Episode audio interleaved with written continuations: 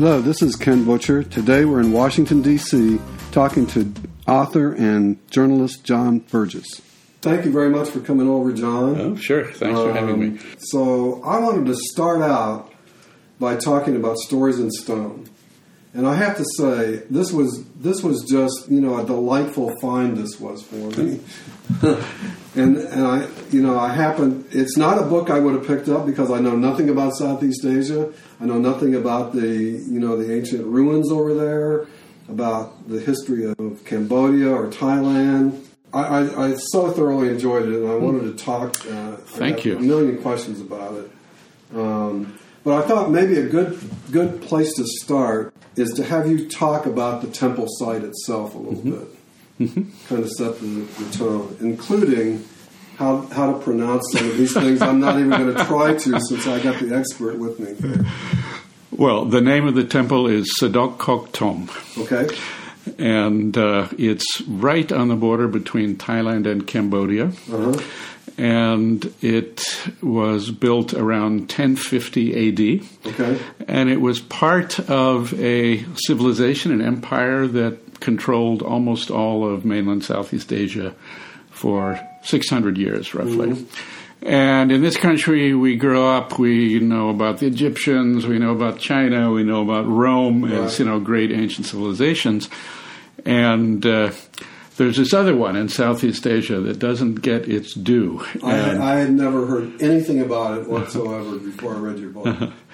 Uh, and uh, my father was a diplomat. I, I, I lived uh, in Southeast Asia when I was a kid, so I had some exposure to it.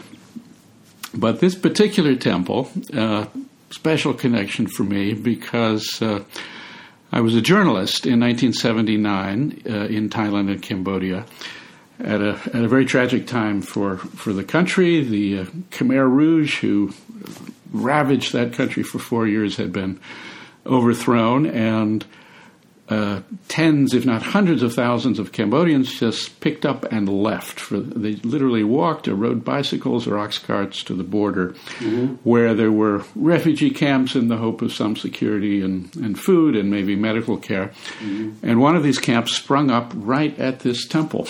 Uh, and uh, I was uh, I went to that camp often to interview people, and one day I just wandered out into the forest and was just flabbergasted to come across this. I guess 800 year old stone temple, rather large, Right. uh, just sitting there untended uh, Now, in the and- forest. And what year is this? this is 1979. And you are what age at that time? In 1979, I am uh, 28. Okay. Yeah.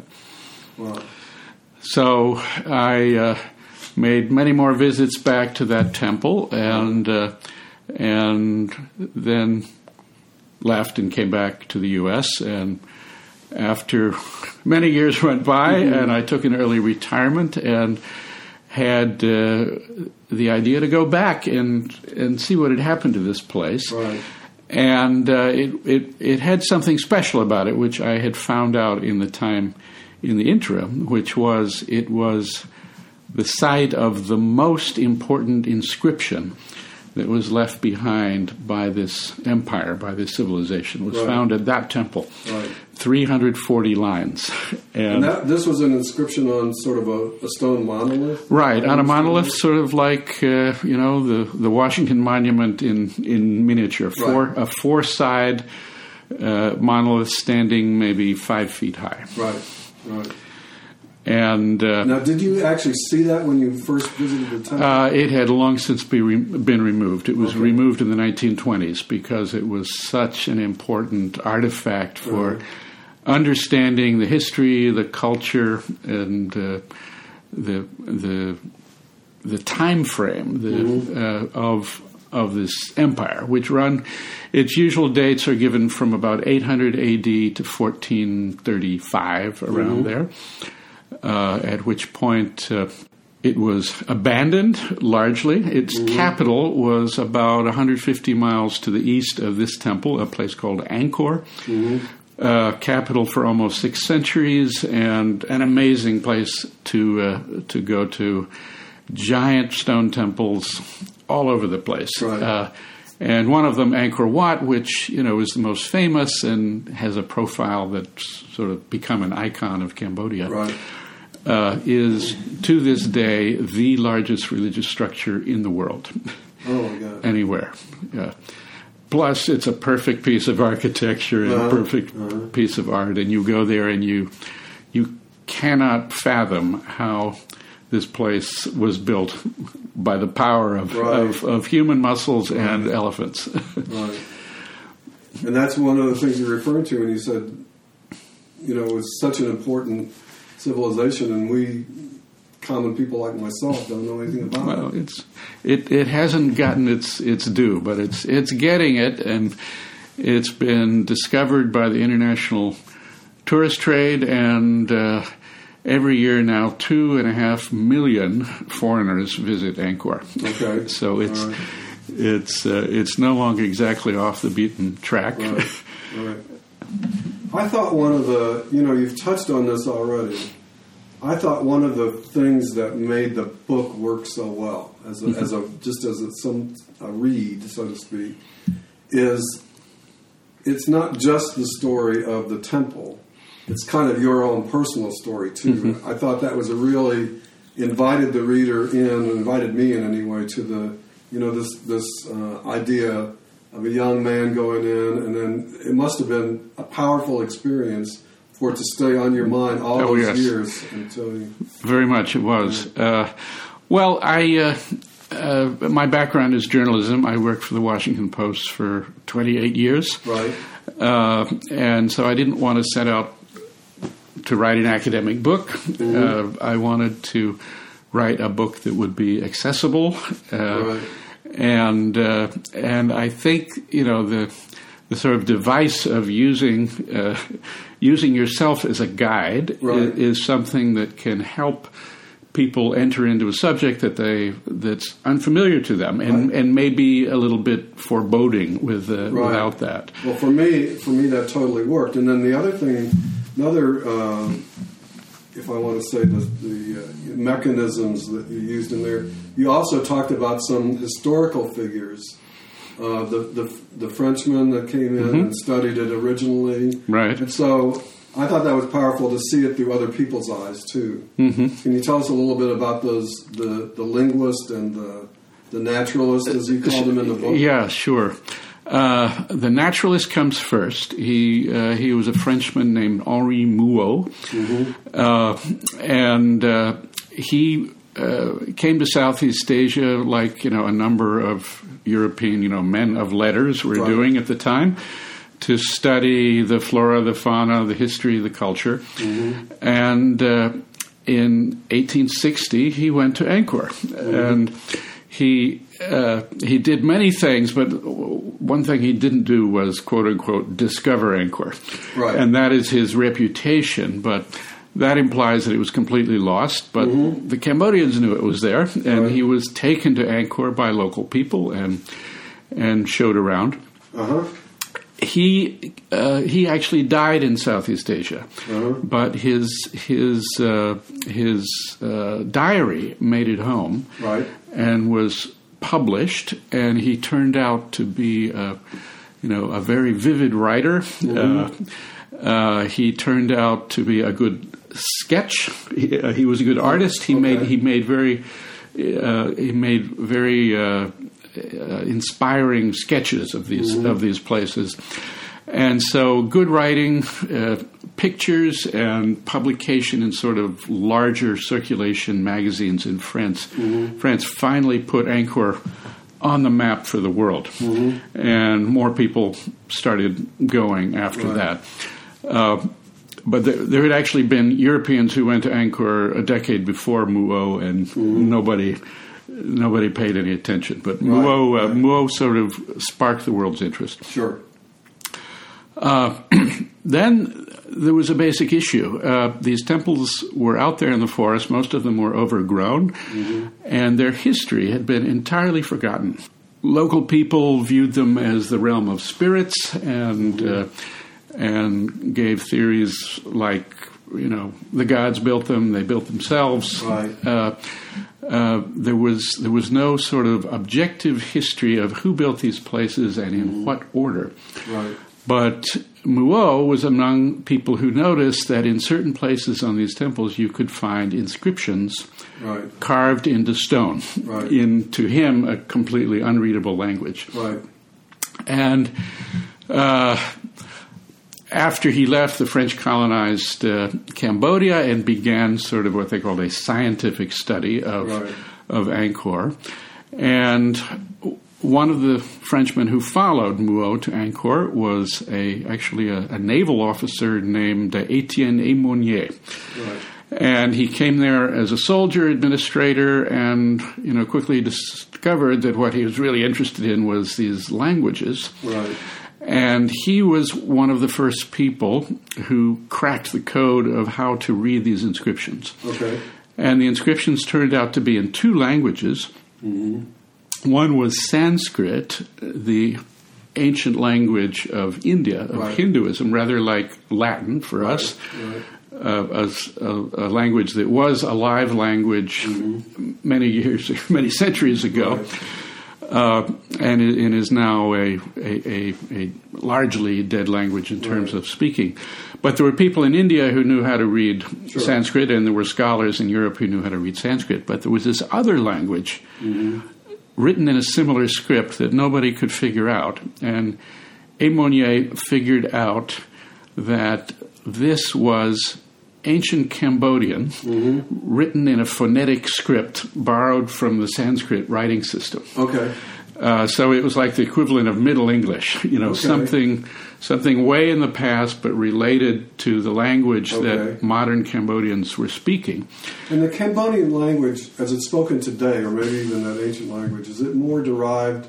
Is it derived from Sanskrit or more from Chinese uh, languages? Uh, I would think of it as it's a sort of two level language. There's uh, uh, it has a Sanskrit overlay. Uh, Okay. It has Sanskrit for uh, words for politics, for religion, for philosophy, for mm-hmm. kings.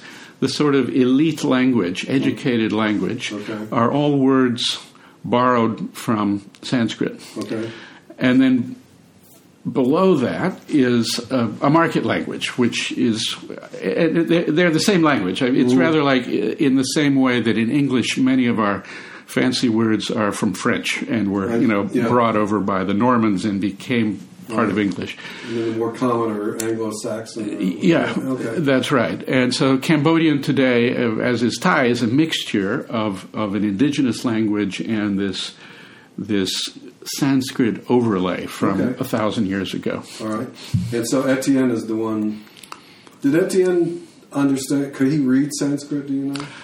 As I think he, uh, that's a good question. He never was formally trained in Sanskrit. Whether he taught himself Sanskrit, I don't know. But but his big you know contribution and breakthrough was learning how to read what they called Old Khmer, which was the sans, the the inscriptions that were in the phonetic depiction of the ancient Cambodian language Right. that was and for a while he seems to have been like the only person in the world who could who could read that part of the inscriptions And, and this this uh, monolith that we were talking about was that one in two languages. that one was also in two So languages that was yes was that one of the, the keys to to breaking the code? uh, you know it wasn't actually uh, uh, in, at one level you can compare this monolith to the the Rosetta Stone Right. but the Rosetta Stone really was the key to learning how to ri- read hieroglyphics Right. in that it had it had uh, the identical message in three writing forms, Mm-hmm. and the other writing forms were leg- were known, Right, and so by comparing, you could figure out that the uh, uh, the uh, Sdok Kok Thom inscription is in two languages, and but they are not. Uh, uh, they tell basically the same story, but not they're they're not word for word uh, translations of each other. Uh, so this stone was not the breakthrough, but. Uh, uh, it's been very closely studied by linguists who are trying to still uncover some secrets of this of of this thousand year old language, Right. Old Khmer. Right. Uh, Still another dimension that makes this book work so well. I, you kind of capture significance or almost the magic of, hey, this is mm-hmm. these are words mm-hmm. from a thousand years ago and uh-huh. that, that still seem powerful. Could I get you to just? I was going to read this and I thought, well, why should I read it? Read that underlined passage for me about the. About the monolith, Okay. because you have a full translation. Sure, book, sure, and I thought yeah. it was great. Yeah, I was very excited to uh, get permission from a, uh, a, a an academic in uh, in uh, at the University of Hawaii who who did this translation, Okay. and she. Uh, Chhany Sak-Humphry is her name, and Uh-huh. she very kindly allowed me to reprint her her translation at the end. Uh-huh. Uh, so my introduction is what I'm reading here. To read the Sadok Tom inscription, first clear your mind of any clutter. Be willing to take time to linger over phrases that catch your fancy, to reread and ponder. The thousand year old words of the presumed author, the Brahmin priest Sadashiva, decline to reveal their meaning right away.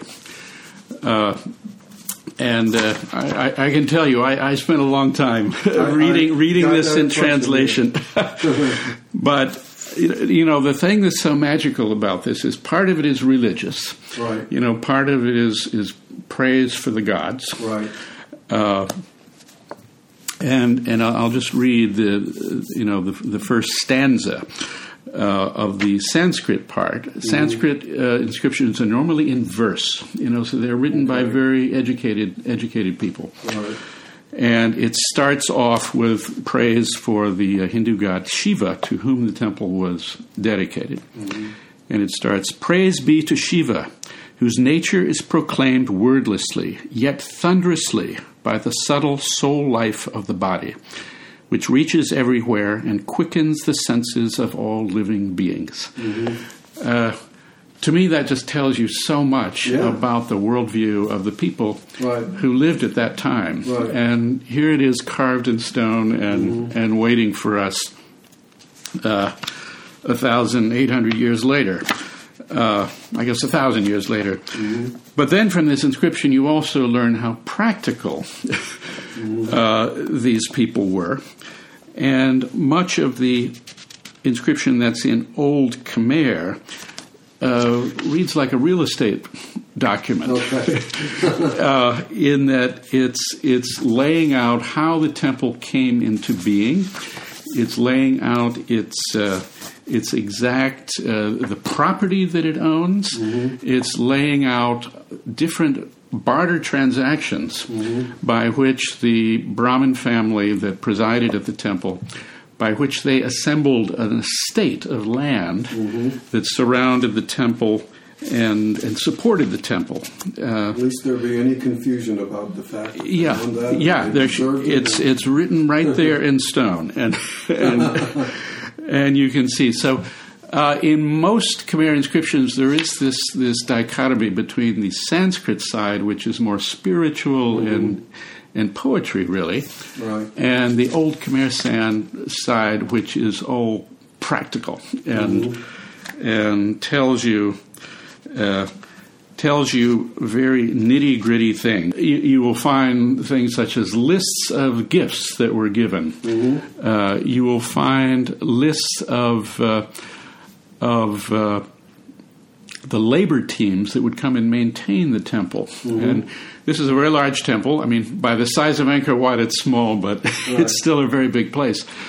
And you can learn from this inscription that there was a system by which various villages around the temple provided teams that would go to the temple on a waning moon, waxing moon schedule. Okay. Uh, so they'd go for two weeks at a time, and and work, and then go home and tend to their own things, and then they would be replaced by by another Right. team. Uh, and some of these people are named. Uh, you you have their name in the inscription, so it's uh, it it was just moving to me that you you you get the names of the aristocrats, the people who built the place, and you Right. also get the names and a little bit of description of the life of the ordinary people living in the villages around this place a thousand years ago. And I thought the pictures in the book, I thought from them, the script itself is beautiful. It's very curvaceous, and, and and I was also impressed with how clear it is. It's very well clear. preserved. No, this this this stone was such an incredible find for reconstructing the history, because uh, uh, the inscription says a lot of things, but basically what it is is a history of the family that presided, the priestly family that presided at this temple, and they were chaplains to the kings at Angkor, and uh, the the uh, inscription starts a narrative around the year 800 and describes the founding of the empire, where it happened, and that one of the family members was there. Okay, right, was there officiating at, at religious ceremonies when the empire was founded. right. And then you go forward and you get a story of every single king mm-hmm. between 800 and 1050, 1052, when the inscription was written, mm-hmm. and the person, the priest who was tending that king. Right. Uh, and so from that you can you can construct a genealogy of all the kings in that two and a half two and a half centuries. Okay. It's it's it's written clear as day. Uh, in stone, and you and this stone allowed the confirmation of sort of snippets of information that had cropped up in other inscriptions. There are, in fact, about fifteen hundred of these inscriptions, but most of them are just little snippets of information Right, and this allo- allowed you to understand. and this allowed you allowed you to understand understand the big picture of the the sequence of the kings and what they had built and basic events of of the empire. And and to this day, there is no better source uh, than this inscription. What, what is known about the decline of the empire? Uh, that's a subject of a lot of study and theorizing. There's there's no written record, but what we do know is that sometime, probably in the 15th century, the Cambodian court left Angkor and moved east to the area where the current capital Phnom Penh is located, and they literally just abandon these amazing places. Uh, and it's a tropical tropical country. Uh, you know, the foliage moved in moved in very quickly. Now, the particular temple that you you write about in Stories in Stone has that been restored to any extent? Uh, yes, it's been very thoroughly restored. Okay, Uh, so it looks completely different than when you first. it looks, you know, I can. It was basically in ruins when I, when I was there, and I had thought at the time that I was seeing the effects of nature, mm-hmm. but in fact, what I was seeing, I, I found out when I researched this book, was the effects of nature plus the effects of very thorough and vicious, vicious art theft, in which this temple was was covered with a lot of sculpture, and uh, around in the early '60s, the place was essentially dismantled, uh, and you know anything with market value in uh, in the international art trade was was shipped off. Is it very accessible now? Can you go there as a tourist? You, you can go there as a tourist, but you need your own transportation. Uh, and so if you go there today, uh, you might see busloads of, of Thai students who are out on a field trip. Uh, you might see a, a uh, you know, uh, some individuals who've come in their come in their own car. You don't see many foreigners. It's uh, it's off the beaten track for them. Right, right. Now let's skip forward a little bit with your own personal history. You were for years a correspondent with the Washington Post.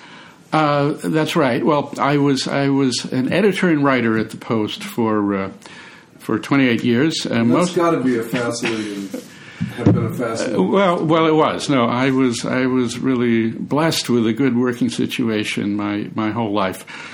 Uh, I. Uh, I was a stringer actually for the Post in Southeast Asia, and when I was first when I first saw Sdok Kok Thom, I was writing freelance articles uh, for the Post and for Time Magazine, and then uh, a year or two later, I was hired back here uh, on staff, and most of my career was here actually. Uh, uh, though uh, we did live in Japan for three years in the mid '80s. I was the uh, the uh, Tokyo, the Japan and Korea correspondent for the paper, and then I covered the early internet uh, uh, in the '90s. Uh, I, I covered Washington area airports Uh-huh. as a young Metro reporter, Okay.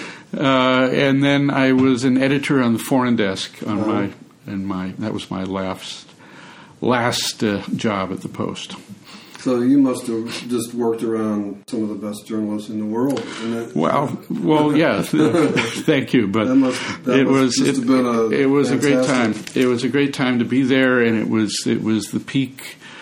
Uh, it was the peak of the paper. I mean, though it's it's now very much on its way back uh, back up again. Right. Uh, but it was it was a real privilege to be there when I was there. I want to talk a little bit about the Stairway Daughters, the Stairway Guide's Daughters. Let me get that straight. Love this book, a novel based on the same sort of time period that we've been talking about. That's right. Different, different um, temple, though, right? Different temple. Yes. Okay. Uh, uh, this is a temple called Preah Vihear. And of all the temples that the ancient Khmer's built, this one has the most incredible physical setting. Right. It sits at the top of a 1,500 foot cliff. And you, you, you go to Preah Vihear and you look off this cliff and you can see 60 miles and you it's it's an incredible sight, and you also realize I understand why people thought this was a holy place, Right. and why this was the place to put a temple. Right. Uh, so they built a temple. Uh, it started going up uh, around the same same time as uh, Sdok Kok Thom and was finished somewhat later. Uh, and it's had the unfortunate experience in the 20th century to be right on the border between Thailand and Cambodia. Uh, and these are two countries that do not always get along, and uh, uh, it's been a the, the subject of a feud over who owns this temple. In 1962, the World Court ruled that this com- temple belongs to Cambodia, Right. uh, but Thailand is very, very close. Right. Uh, and in 2008, 2011, there were actually uh, a brief shooting border war at, at and around the temple. When you go to the temple, uh, there are two ways to get there now. There's a, a winding and rather scary road in which you go up this, this mountain, Right. and you go up either on the back of a motorbike or the back of a pickup.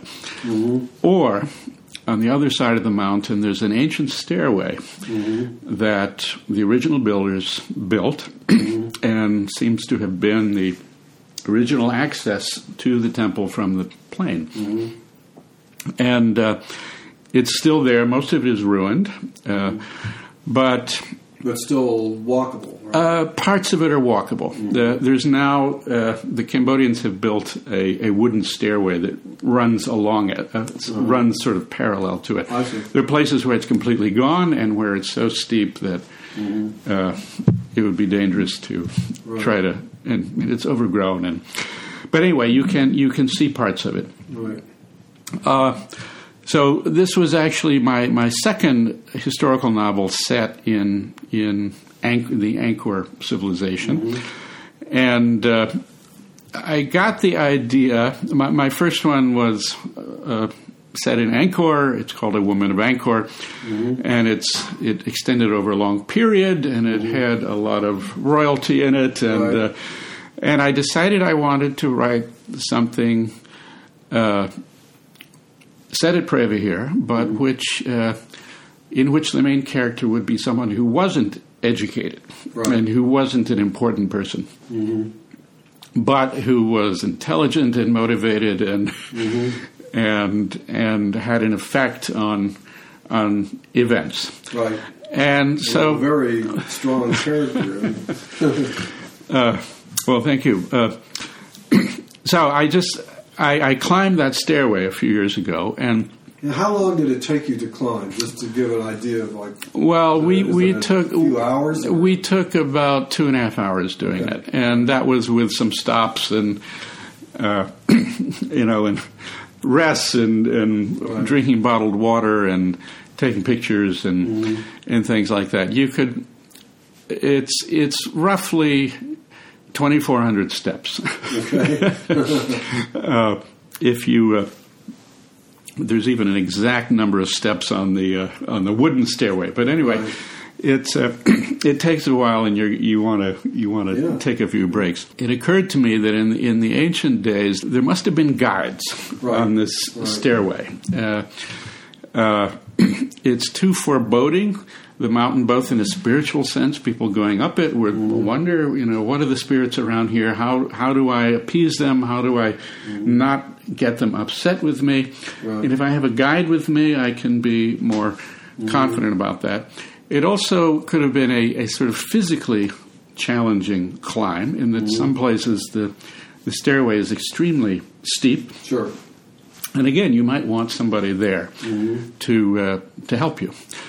And so I came up with the idea, and you know, there's there's nothing about this in an inscription uh, that there was a family that lived at the bottom, and on a hereditary basis, they led pilgrims up this stairway, Right. and they were both of the temple and separated Right. from the temple. And that there was a a young girl. We we first meet her when I mean when she's a baby, really, named Jorani, who grows up in this family.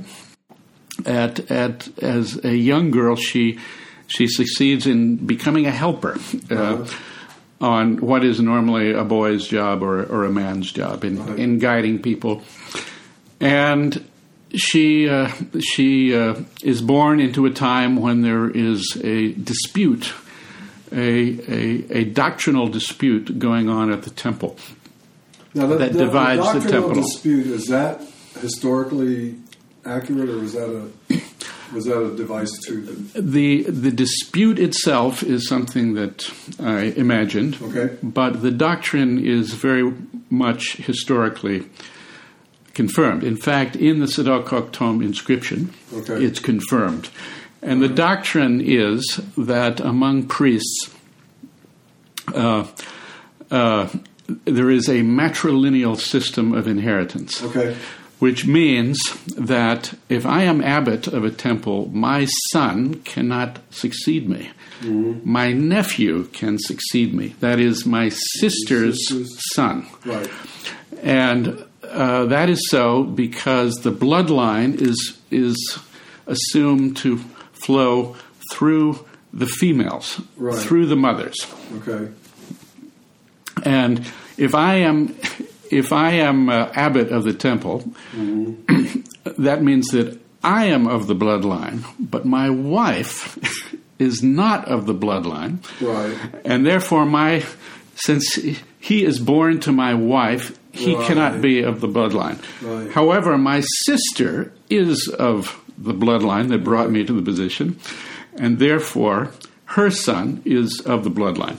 So, Right. this is. Uh, this doctrine of inheritance is confirmed many times in the Thom inscription because they make a point of saying that when one priest succeeded another, he was that priest's nephew. Right. so, anyway, and in the book, the existing priest doesn't doesn't want that. He wants to deviate from. it. history is full of, of very bloody conflicts over relig- religious doctrine. And it seemed to me that what could be more natural for a man to want his son to succeed him Right. uh, and not want to have this sort of unnatural doctrine get in the way.